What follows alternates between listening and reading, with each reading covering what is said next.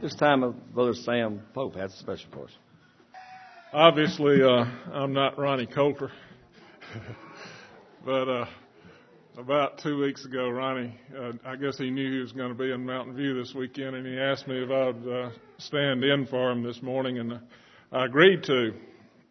I had a hard time deciding what I wanted to do, and uh, I've been uh, listening to uh, a CD a lot uh, that the Gaithers have produced. is called Heaven, and uh, there's a song in there I liked. It's kind of peppy, and uh, I decided to do it. But uh, uh, in, in listening to that, it, it's came to my mind lately that uh, you know we don't think enough about heaven and uh, what it's going to mean to us, and what it's going to be like eternally to uh, be in Jesus' presence. And uh, I went to a funeral yesterday of a man that uh, his family used to be members of this church when I was younger. His name is James Daniels, and I'm sure many of you will remember him. and uh, remember his sons who uh, and his wife who were members here. And uh, anyway, I, I always liked the Daniels, and Jim, the oldest son, is a preacher, and he uh, delivered the uh, message there at his uh, dad's funeral, and he gave an illustration about what eternity would be like. And I never heard it before, and I kind of wanted to uh, share it with you. And uh, he said, Picture a billion years, and think in your mind that a little bird would fly by this pulpit once every million years, and he would, as he did that, drag his feathers over this pulpit. And after He'd come by every billion years. And eventually the pulpit would wear down to the size of a toothpick. And when that happened, that that would just be a small portion of what eternity would be like.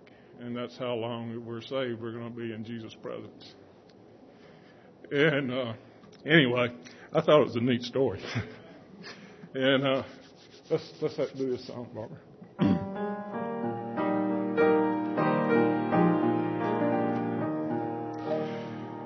This world is not my home, I'm just a passing through. My treasures are laid up somewhere beyond the blue. The angels beckon me from heaven's open door, and I can't feel at home in this world anymore. Oh Lord, you know I have no friend like you. If heaven's not my home, oh Lord, what can I do?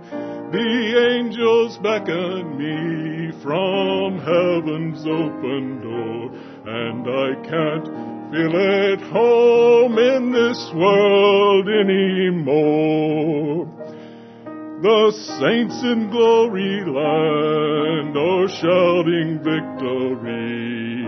I want to join their band and live eternally. I hear the sweetest praise from heaven's open door, and I can't feel at home in this world anymore. Oh Lord, I know I have no friend like you. If heaven's not my home, oh Lord, what can I do? The angels beckon me from heaven's open door, and I can't feel at home in this world anymore.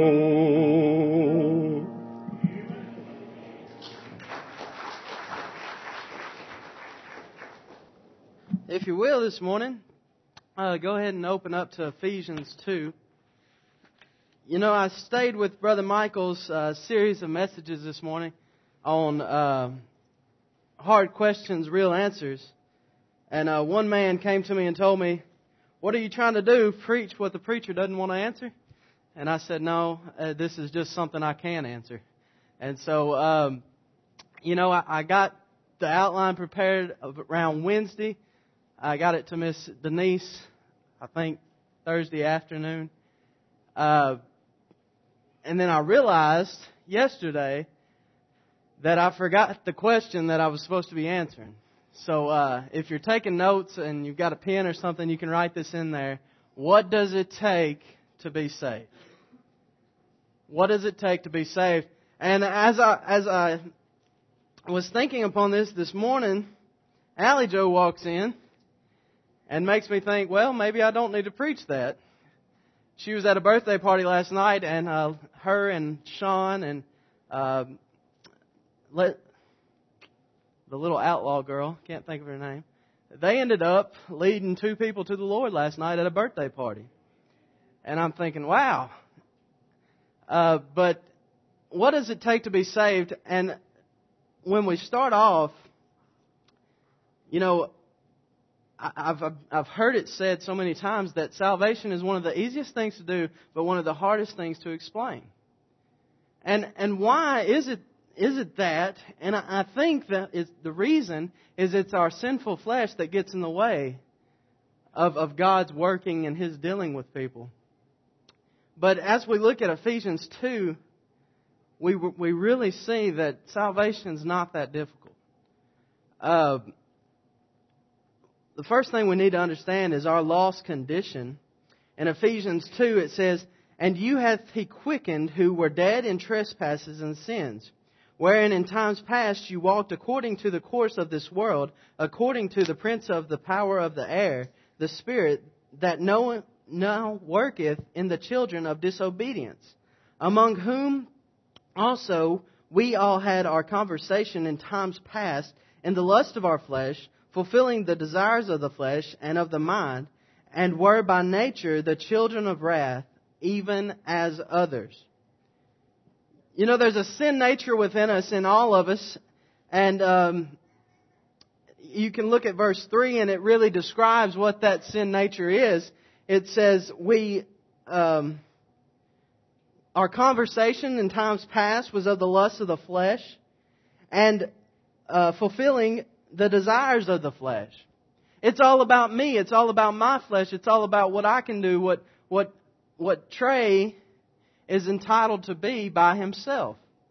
And I think that's what sin really is. When we look back at Adam, when uh, sin first appeared on the scene, he was trying to be something more of himself. Sin is definitely a product of our flesh. Uh, Romans 3:10 says something very clear to us that all have sinned. As it is written, there is none righteous, no, not one.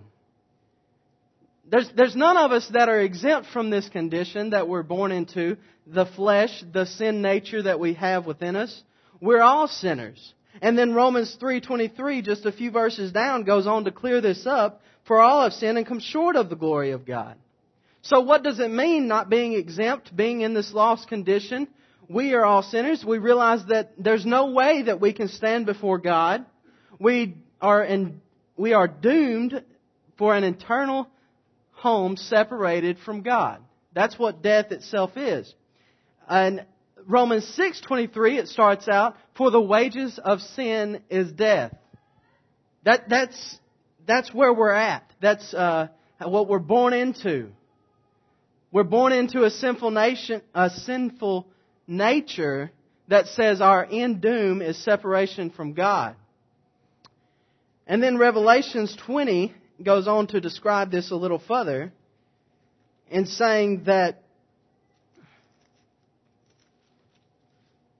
Revelations 20, 13 and 14 it says, And the sea gave up the dead which were in it, and the death and death and hell delivered up the dead which were in them, and they were judged every man according to their works. And death and hell were cast into the lake of fire, and this is our second death. What is our second death? Our second death, death is being cast into the lake of fire. Eternal separation from God into a place where Christ describes in um, his Gospels as a place of gnashing and nailing of teeth, and that's what this is. This is somewhere I don't want to be.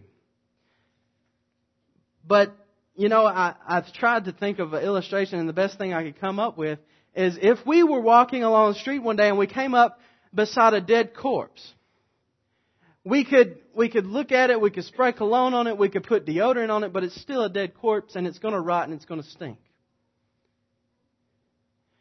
We can either ignore it or we can find the best thing to do with it. But it will not go away.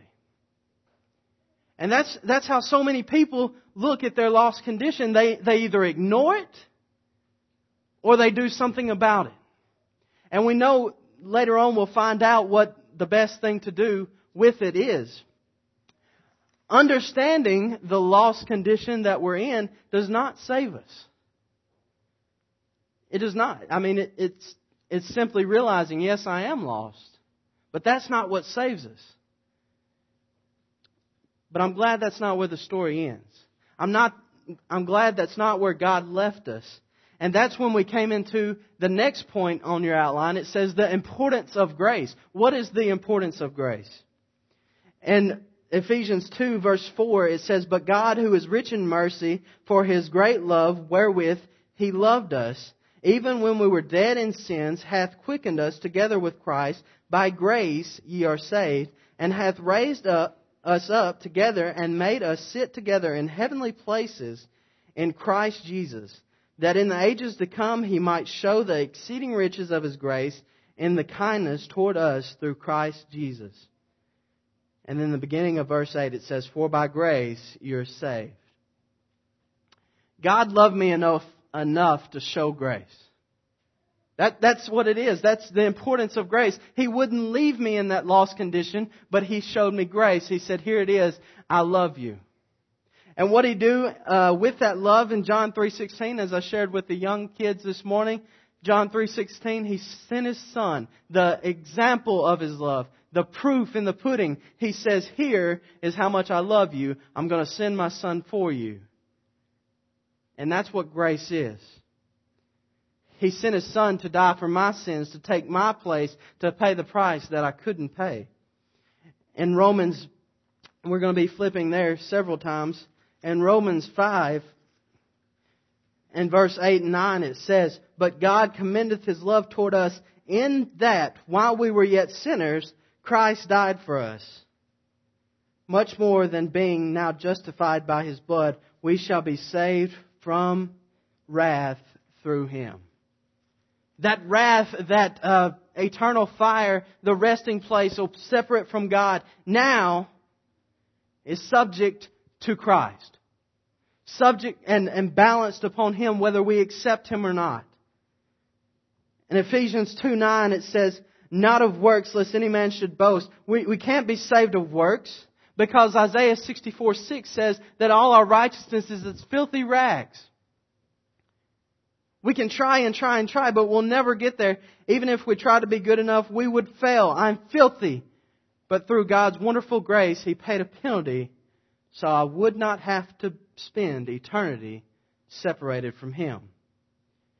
And you know, I've, I've probably shared this example with you before, but it, grace is like you and you got caught on a speeding ticket. There's no way you could pay it. The judge is standing in front of the courtroom and, and he says, okay, you have to pay this. You clearly broke the law. You know yourself that you clearly broke the law. And you just say, I can't. And the judge, in, in his uh, graceful state, he takes off his robe. He comes up to the front, goes down uh, in front of where he would normally be sitting, puts the money for the fine on the it's not a pulpit, but I can't think of the word of it. And walks back, puts his robe back on, and says, Your fine is paid. You know, that's what, what God truly did. He sent His Son to earth to pay a fine that we couldn't pay ourselves. And that's what His grace was. Uh, we must have faith. You know, realizing that we're a sinner won't save us. The grace that God showed will not save us unless we have faith in it. Unless we believe it and we trust that that's our only way to heaven. His grace was enough for me. But if I reject it, I'm still doomed to the same fate as I was when I was born. Ephesians 2, 8, and 8 through 10, it says, For by grace are you saved through faith. And that not of yourselves, it is a gift of God, not of works, lest any man should boast. For we are his workmanship, created in Christ Jesus, unto good works, which God hath before ordained that we should walk in them. Through faith we are saved. The simple verse, John 3.16, as I've explained earlier, it says believe on Him. That's what faith is, believing that Christ was the payment for your sin. Believing that He was the ultimate sacrifice. In Hebrews 11.1, it says it, it's impossible. No, Hebrews 11.1 says, Now faith is the substance of things hoped for, the evidence of things not seen. You know, I may not be, I may not be able to go and see a cross to see Christ hanging on it, but I have faith that it happened. I have faith that He took care of my sin penalty. Maybe we can't see Jesus physically, but we can trust in Him. Several commentators that I've read, they, they put trust and faith right in the same box.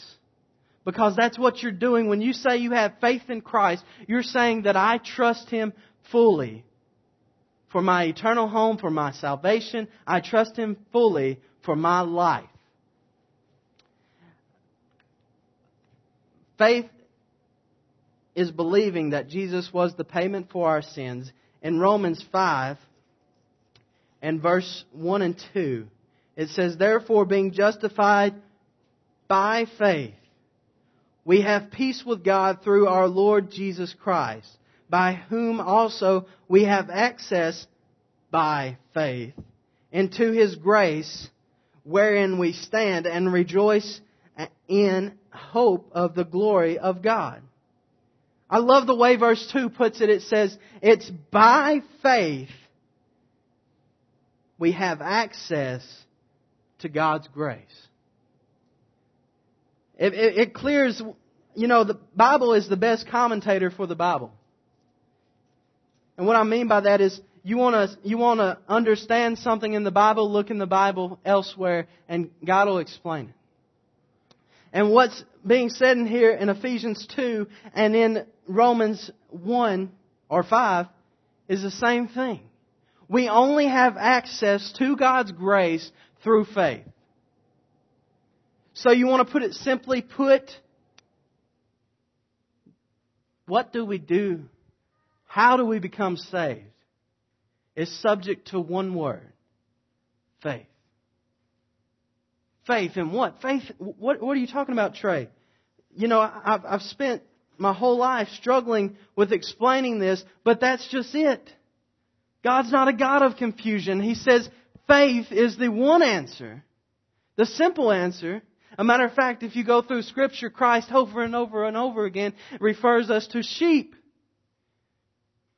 Now, I'm not saying that we are dumb, but sheep are dumb. And God knew that it was going to take something simple, something for man to completely understand. And that's what it was. It was faith. Hebrews 11.1 says it's the substance. It's, it's the thing that you can grasp.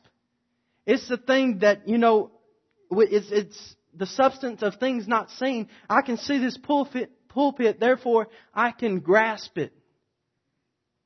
Faith is something you can grasp even though you can't see it. And that's what God tells us. Um,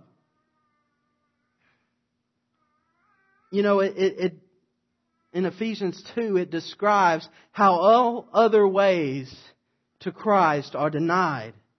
In verses 9 and 10 it says, Not of works lest any man should boast, for we are his workmanship created in Christ Jesus unto good works, which God hath before ordained that we should walk in them. Paul goes on to tell us it's nothing that you can do, it's no, no works that you can do, but salvation leads us to doing good things. When we are saved, we have a changed heart. When we have faith in Christ, we desire to be like Christ. Therefore, we, what does it say?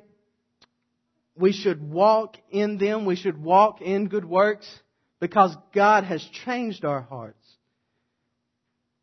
You know, I, Brother Michael and me on the way to seminary were talking about a powerful illustration the other day. Uh, you may not think it's that powerful, but what what if a woman was walking along one day, not walking, but driving, and she saw a dead raccoon in the road, and she knew it was dead. It had been there a couple of days, and, and she got out of the car. She walked over to the raccoon and says, now get up, raccoon. Get up out of that road. You're going to get run over again, silly thing. Why are you laying there? You know, we are just as foolish to think we can make it to heaven as by our works as that woman is telling the raccoon to get up. It's nothing I can do. I'm dead in sin. There's nothing I can do because my body is just as that lame raccoon. I, I, I can't do anything. But it was by God's grace that He quickened me, as Ephesians 2 and verse 1 says. He made me alive. And when I'm alive, then and only then can I perform the good works which He had before ordained of me. Acts 15 and verse 9. It's a very powerful illustration of this. And when many of, many of the men, the apostles, they were debating on the Gentiles could they be saved? What, what is the principle here? You know, that they are not like us. There's certain rituals that they don't perform. You know, what do we do here with the Gentiles? And Peter, in the midst of this, in Acts 15 and verse 9, it, it says, and put no difference between us and them put no difference between us and the Gentiles, purifying their hearts by faith. Now therefore, why tempt ye God to put a yoke upon the neck of the disciples, which neither our fathers nor we were able to bear? But we believe, there again, faith. Believing is faith. But we believe that through the grace of the Lord Jesus Christ, we shall be saved, even as the Gentiles. You know, the principle of the only way to accept salvation, to gain salvation, is through faith. Doesn't just apply to me and you, it applies to everybody, no matter their race, their color, it, doesn't matter. Salvation comes through the same way to every soul and it's through faith. Faith in what? Faith in the grace that God has shown. It doesn't matter what we've done because Christ already took care of it. Colossians 2, and I, I know I've referenced that twice, but that's what I'm preaching on tomorrow, so that's why I'm so familiar with it. Colossians 2, it, it says, in all our sin, Christ nailed it to the cross. That's where he said it's, it, it's, it's finished. You don't worry about what you've done. You have faith in me that I took care of it. The message of salvation is life changing. That's what, that's what we were talking about. It leads us to good works. It's life changing, but it's not confusing. we need to know we need a Savior because of our lost condition. But that's not what saves us.